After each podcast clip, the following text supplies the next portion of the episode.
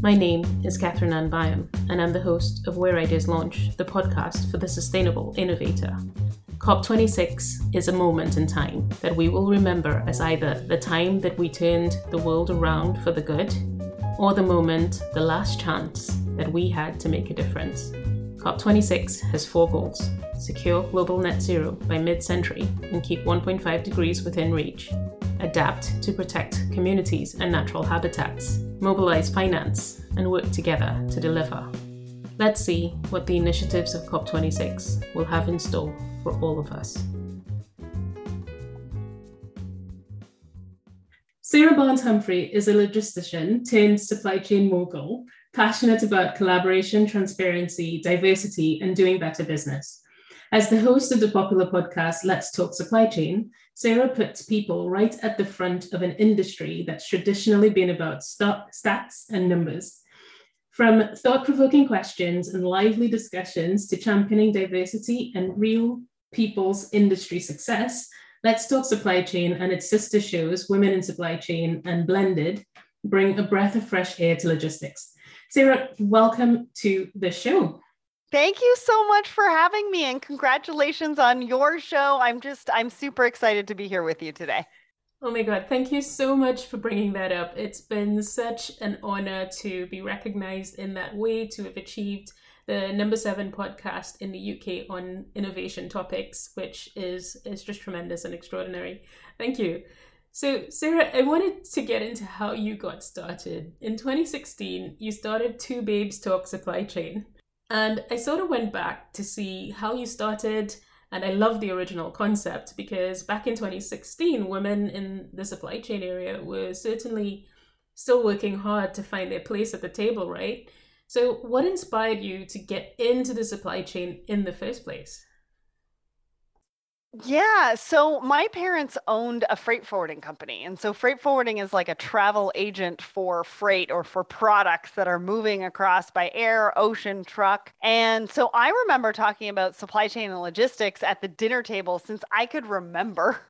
So I kind of say that supply chain's in my blood. It kind of got in my blood early. And once you get into supply chain, you never leave because it's just a lot of fun. The people are amazing. And so I worked at my dad's company um, I did operations while I, so I got hands on experience while I got education by correspondence. And so I did my diplomas and different things while I was working. And so I got the opportunity to do all sorts of operations. And then I got the opportunity to, to sell all of those services. And then I got the opportunity as director of sales and marketing. And we really needed to tell our brand story. And I was listening to a lot of podcasts at the time. And I was like, well, if Lewis Howes can have his own podcast, why can't Sarah Barnes Humphrey? and why can't it be about supply chain? And, you know, things like marketing and supply chain at the time were really, really stuffy. And I was like, how do we push the boundaries of this? So I asked a guy from my customs department, and tongue in cheek, my team and I decided to call it Two Babes Talk Supply Chain it's really brilliant. And and i think it's probably what changed the the trajectory of success for you because i think it's it's important for us to to show up as we are. And i think you've done that brilliantly. So thank you for that. Oh thank you. So so i've spent pretty much the last seven years working in supply chain after sort of 10 years in finance and five years in internal audit. And supply chain was like a real growing up experience for me like when i entered that that function because I kind of realize it blends everything, right? It takes a bit of the finance. You have to think about the finance. You have to think about the cost of things moving. You have to think about the customer. You have to think about a lot of things. Um, and what are your thoughts on sort of the challenges facing supply chains today post pandemic as we start to re examine how to make them more resilient? Whew, so many thoughts. I mean, the disruption that we've seen in the last 18 months is not something that I've seen in my whole, you know, 20 year career.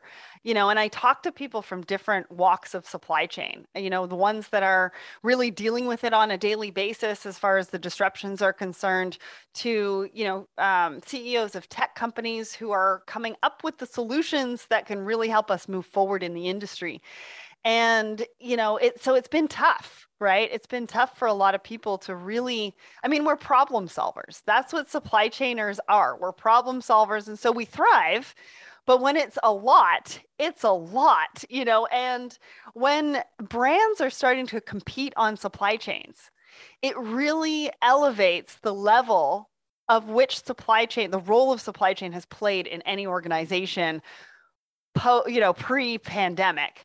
I don't think we're out of the woods yet. I mean, I I I uh, showed an article on my live show a couple of weeks ago about how Costco has invested in three vessels until the end of 2022. So that really, I mean, nobody has a crystal ball. We don't know what's going to happen. However, that's a really good indication that Costco is kind of like, mm, this isn't going anywhere. We need to double down on our supply chain risks until the end of 2022. So, really, really good indication of what that's going to look like. I think supply chains are resilient because of the people behind them. And I think we've got some amazing people in this industry. And if anybody can get us through that, it's it's them. Yeah, I think it's also heavily relationship based as well. And I think it's yeah. something we underestimate, right? Yeah. Oh, oh, absolutely. I mean, people are the heart of supply chain and you can't really get around it. I mean, we need tools, we need technology, we need to be able to move forward and have the data to enable and empower everybody to make the right decisions all the way through the chain. Right. right. Um, and so yeah, we've we've just we've got some amazing people that we need to empower. Totally agree. And sort of post COP26 as we are now, I know that you know there's an increasing look at how we get to our net zero commitments. Um, there's certainly bigger fish to fry in terms of you know stop cutting trees um, and, and a number of these things. But what innovations are you most excited about in the supply chain space that will help us deal with the crisis, especially around moving and freight, especially air travel? Yeah. So, from a, a, sustainability standpoint, I literally just put out a LinkedIn learning course called Fundamentals of Sustainable Supply Chain. So, if you're looking for sort of a course to take um, that's easily digestible about how to sort of start on that journey, um, that's a really, really good place to start. And I give a lot of examples. Yeah. Um, and uh, so, definitely check that out. So, as far as sustainability, I mean, just the fact that everybody's talking about it and the fact that we are seeing organizations put more emphasis on it. I just ran a panel last week at the Procurement Foundry event with Frances Edmonds, and she's the head of sustainability at Dell. And she was like, if you're not thinking about it right now, then it's too late right? You, you really need to be starting to think about it right now, and you really need to be implementing what that looks like. There's a lot of mm-hmm. different technologies. Um, she talks about starting with procurement um, and starting with your suppliers and making sure everyone in your supply chain is aligned with the same sustainability goals. And what does that look like for them? And how can you support them? How can they support you? So, again, going back to the people, going back to the communication.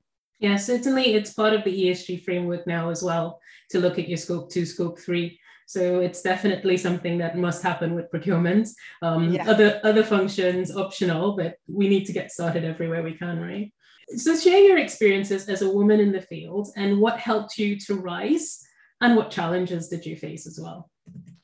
So many challenges. I mean, I started working in the industry. I mean, I started working in the industry when I was 16, but that was mostly like filing and different things like that. And so that was in the late 90s, but really started my career in supply chain in the 2000s. And you know, if you think about that, or if you know anything about that era, we were still very, very, very male dominated. So I was one of maybe three women at any industry conference that I would go to from because I would go from from a sales standpoint. I was very lucky and a lot of people don't know this, but in supply chain you get to travel you know in variety of different positions but you get to travel a lot in supply chain and so i was very fortunate to do that but again i was one of like three women at an interest industry conference um, and so that was a little bit daunting but i was kind of in sales uh, very early on in my career and i was just sort of told to go out there and start talking to people. And so, you know, I was pounding pavement and knocking on doors. And so, very early on, I kind of found, I guess, my voice in that way. You know and there was a lot of things still around family right? You're you're going to get pregnant and you're not going to worry about a career. Well that that wasn't me. I mean i wanted to be an entrepreneur since i was 16 i wanted to take over my dad's company. And unfortunately that that wasn't, you know, what was meant to be. Um, but it also then led me down this path of let's talk supply chain, which to be honest with you, has been so amazing because I've been able to just be myself. A lot of times when you're in different shadows, um, for a variety of different reasons, especially in your career, you know, you get lost in some of those things and you kind of lose yourself. And so I was able to to bring that back. Yeah, I think one of the challenges I faced as well was pretty much being able to speak the language of mm. the testosterone in the room, right? Right. well, that was kind of it. I kind of had a double whammy, right? Because I was a woman in the industry, but then I was also my dad's daughter and I was also the daughter right. of the owner. You know what I mean? So there was there was a mixture of challenges that kind of came came out of that. For sure. All right. We will get into that in another on another episode, I'm sure. What advice would you give to other women in the supply chain space on building their careers and amplifying their voices? Uh, just do it. I'm going to take a page out of Nike. Just do it. Okay. Because at the end of the day, you don't know what you like and what you don't like unless you try it. And that is invaluable to your career because it can take you in different places that you never even thought possible. Right. Um, and then to find your voice, I mean, I still get very nervous speaking in person in public. Um, I've gotten a lot better digitally.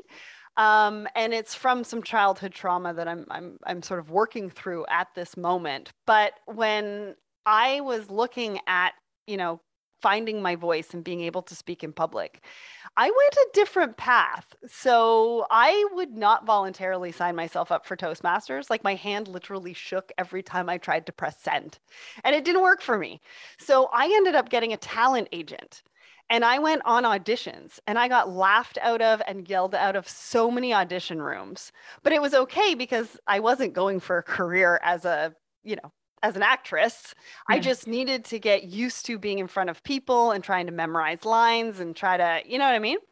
And uh, I ended up on TV with Denise Richards a couple of times. And for the shopping channel, I was in a dog food commercial. So it really gave me some really, really, really cool opportunities yeah. um, while I was still trying to figure out what that looked like. So I guess, you know, in all, some of my advice is really just try something new. And if the traditional method isn't for you, that's okay. Just find a different way. Think outside of the box and what that might look like for you. I, I, thought it was so very interesting when you talked about dealing with, with trauma from your childhood. And I just wanted to, to touch on what it takes to be able to bring yourself to the public in this way and how much self work you've had to do. Just give us a, a, a picture. So, I am a very big fan of therapy. I've always had a therapist. I was bullied from grade five all the way till grade 12 in a variety of different ways from a variety of different people for a variety of, of different reasons. So you know there's there's certain things right? You've got triggers all the time that certain that certain things come up.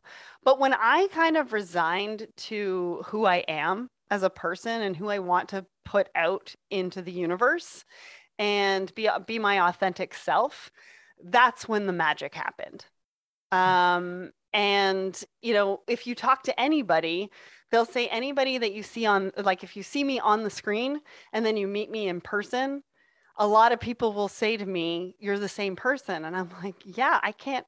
I can't pretend to be anybody else. Right. And so that has really been how I've built my brand is just on who I am and how I treat people on screen and off screen. I love this. I know that you can't stay very long. I'm grateful for you coming on to the show please let my listeners know how they can get in touch with you and how they can follow your work. Yeah, so many different ways. Um, we've got a great community on LinkedIn. So follow Let's Talk Supply Chain on LinkedIn. I'm also very accessible on LinkedIn. So it's Sarah Barnes Humphrey. Our website is letstalksupplychain.com and we're on a variety of different social media platforms. Uh, we do have a supply chain dictionary that we're giving away for free.